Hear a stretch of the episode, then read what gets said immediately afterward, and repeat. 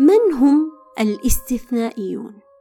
من هم الاستثنائيون؟ من هم يا ترى؟ هل هم كائنات فضائية أم هم بشر مثلنا؟ هل هم أشخاص خارقون يملكون قوه عظيمة مثل سوبرمان أو سباير مان أم هم أناس عاديين لا يملكون شيئا؟ اذا من هم الاستثنائيون؟ سؤال وبجواره عدد كبير من علامات الاستفهام من هم الاستثنائيون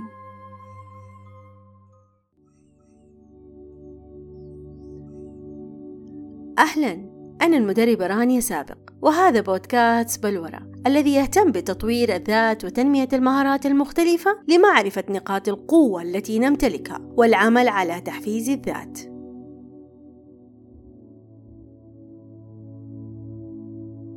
من هم الاستثنائيون؟ عنوان لمقال جميل جدا قرأته في مدونة الأستاذة لمياء باحكيم هذا العنوان شد انتباهي من اللحظة الأولى. من هم الاستثنائيون؟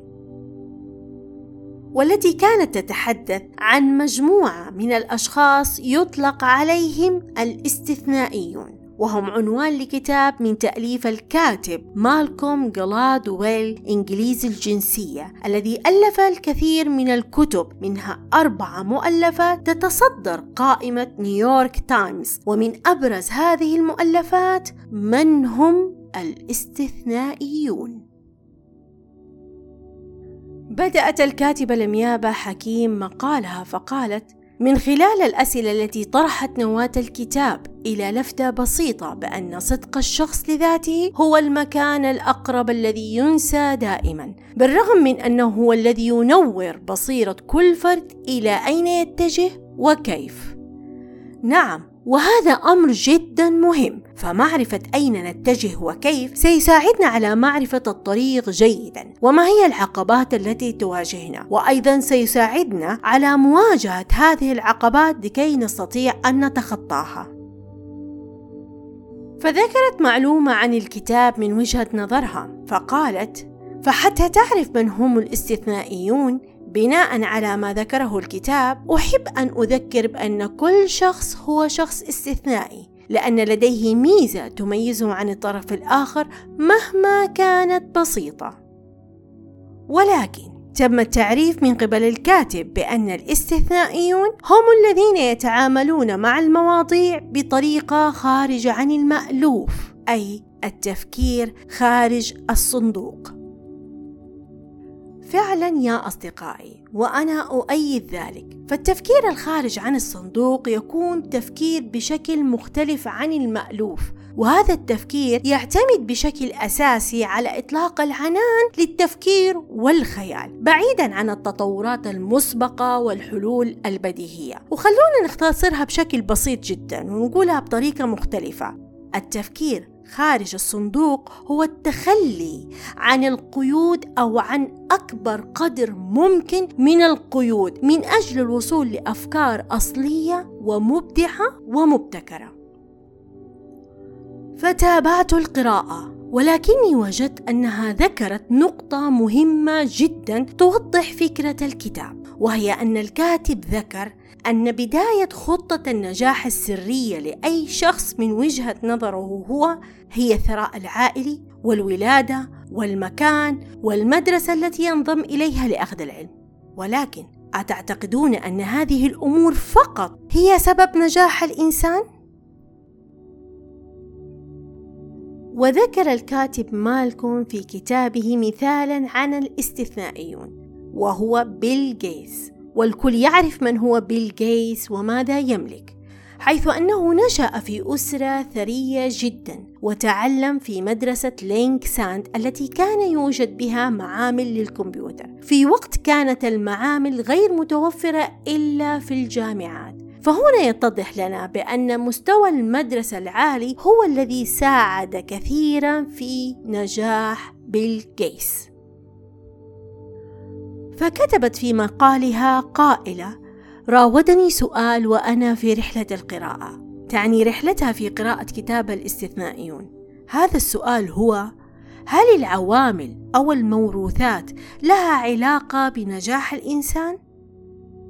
لا أخفيكم علما في هذه اللحظة أصبحت أنا أفكر بعمق هل صحيح هذه العوامل أو الموروثات لها علاقة بالنجاح؟ سؤال أثار فضولي أنا أيضا هل لهذه الموروثات أثرا كبيرا على نجاحنا؟ عندها يا أصدقائي أكملت قراءتي أنا أيضا فوجدتها قد كتبت أتفق أن المدرسة والبيئة لها أثر كبير في نجاح الشخص وتطوره ولكن لا ننكر بأننا سمعنا قصصا وحكايات عن أشخاص ذوي خبرة ونجاح بالرغم من جميع الظروف والآلام التي مروا بها في حياتهم حتى أنها أظهرت مكنون داخلي جميل لهم. وأنا أتفق مع كاتبتنا الرائعة وأقول نعم فالحياة يوجد بها الكثير من الشخصيات التي بدأت رحلة النجاح من الصفر. والآن أصبحوا في أعلى قمة النجاح. فكتبت الكاتبة لمياء في مقالها وقالت: وأنا مستمرة في رحلة القراءة تعني كتاب الاستثنائيون، وهي تتفكر وتتساءل وبدأت تبحث عن الموضوع حتى قرأت عن شخصية تدعى زو كيفيني وهذه الشخصية يا أصدقائي نشأت في وسط أسرة كانت تعاني من ويلات الفقر حيث لم يكن لديها مصدر دخل لتوفر قوت يومها وهو ما جعلها تتحمل مسؤولية أسرتها في وقت مبكر من عمرها وخاصة وأن أمها كانت قد توفت وهي لا تزال في الخامسة من عمرها وما زاد من مصيبتها أن والدها قد أصيب بالشلل وفقدان البصر فتولت رعاية الأغنام وتخلت عن فكرة التعليم. ثم توجهت للعمل في إحدى المصانع الخاصة بصناعة العدسات والشاشات إلى أن أسست مشروعها الخاص فهي الآن في مقدمة قائمة أغنى النساء في الصين.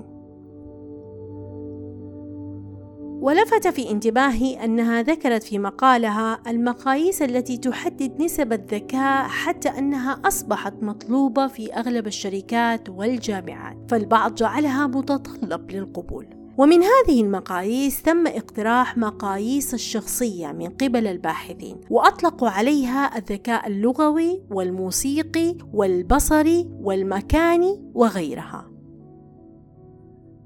وأنا أضيف على ما ذكرته في مقياس الشخصية بأن البشر جميعهم لا يملكون نفس المهارات. فبعضهم يملك مهارات رياضية أكثر من غيره والبعض الآخر لديه القدرة على تعلم لغات وكلمات بشكل سريع وفي سن مبكرة أيضا. وهناك شخصيات تجيد قراءة الأرقام والأنماط المرئية وغيرها من المهارات التي تكون مختلفة من شخص إلى آخر. لذلك أصدقائي معظم الأشخاص لا يفهمون تماما نطاق قدراتهم ونتيجة لذلك قد ينتهي بهم الأمر أن يكونوا في الطريق الخطأ. ومن هنا أكد الكثير من المتخصصين وعلماء النفس أن ذكاء البشر ظاهرة متعددة الأبعاد. تأخذ أشكالا معرفية ذهنية متنوعة. ولا تنحصر فقط في الذكاء المنطقي كما يعتقد بعض الناس. ومن هنا أكمل ما كتبته الكاتبة لمياء في مقالها. فقالت وأخيرا ما طرح من قبل دانيال جولمان وهو الذكاء العاطفي والذي يساعد في فهم الشخص لذاته فيساهم في نجاح العلاقات بجميع أنواعها. حتى أنني أصبحت في تداول غريب وحوار داخلي بيني وبين ذاتي. وهنا طرحت سؤالا واضحا وصريحا. وهو هل نسب الذكاء التقليدية هي التي تحدد بأن هذا الشخص سيكون ناجحا في المهارات التي سيمارسها فقط؟ ولكنها أجابت عن هذا السؤال فقالت: يقول آثر جينز وهو أحد أبرز المتخصصين في دراسة الذكاء أن لعبة الشطرنج هي نوع من أنواع الرياضية فأغلب اللاعبين لهذه اللعبة حققوا درجات أقل من المستوى في اختبار الذكاء. وتتابع وتقول حتى إذا كان أداء ذوي معامل الذكاء الأعلى أفضل من ذوي المعامل الأدنى فإن كل شيء ممكن أن يتغير أو يتلاشى عندما يبدأون العمل والتدريب المستمر. وتقول هذا ما جعلني أؤمن بوجهة نظري عندما قرأت عن مؤسسي شركة جوجل لاري بيج وسيرجي برين أن نجاحهما كان بسبب اجتهادهما المتواصل والعمل والتدريب ليلا ونهارا على تطوير الفكرة لذلك نؤكد بأن الممارسة هي سبب لا نكران له في نجاح الشخص واكتسابه مهارات عديدة حتى يبدأ ويصل إلى المناصب العليا. ولكن لا نغفل بأن حبه لذاته ومعرفته بها شرط مهم جدا فمن خلالها سيستطيع أن يكتشف نقاط القوة ونقاط الضعف التي يمتلكها وستكون لديه الرؤية واضحة ويستطيع أن يجيب على الأسئلة التالية من أنا؟ ماذا أريد؟ ولماذا؟ وهنا انتهى المقال ولكن يا أصدقائي سأذكر لكم بعض المعلومات التي استنتجتها من خلال قراءتي أنا للكتاب. رغم أن الكتاب سلط الضوء على الاستثنائيون وهم أشخاص حققوا نجاحات استثنائية في أي مجال من مجالات الحياة وأن هؤلاء الاستثنائيون ارتقوا إلى مستويات عالية تجاوزت نطاق التجربة العادية وذلك بسبب العوامل التي كانت تحيط بهم.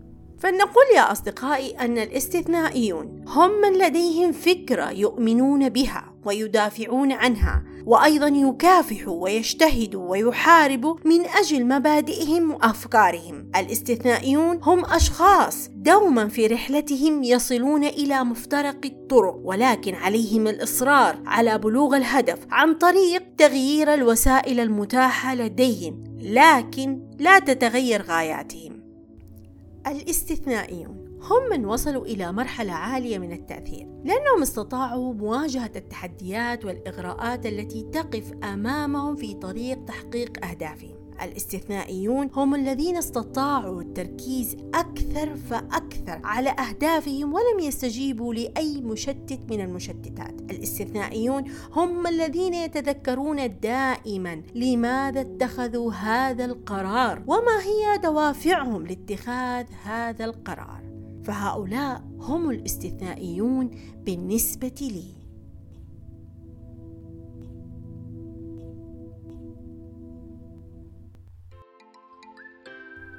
والآن وصلنا يا أصدقائي إلى نهاية حلقتنا التي كانت عن الاستثنائيون. فشكر خاص جدا للكاتبة لمياء با حكيم على هذا الموضوع المهم والشيق. وأيضا شكرا لكم أنتم يا أصدقاء بودكاست بلورة في كل مكان. لا تنسوا الإعجاب بالحلقة والاشتراك في قناة بودكاست بلورة من أي منصة تستمعون منها مثل أبل بودكاست أو جوجل بودكاست أو اليوتيوب. ولا تنسوا أيضا مشاركة الحلقة مع من تحبون ومع من يهتم بتطوير ذاته وتنميتها. شكرا لكم وإلى اللقاء في حلقة جديدة من بودكاست بلورة كان معكم المدربة رانيا سابق.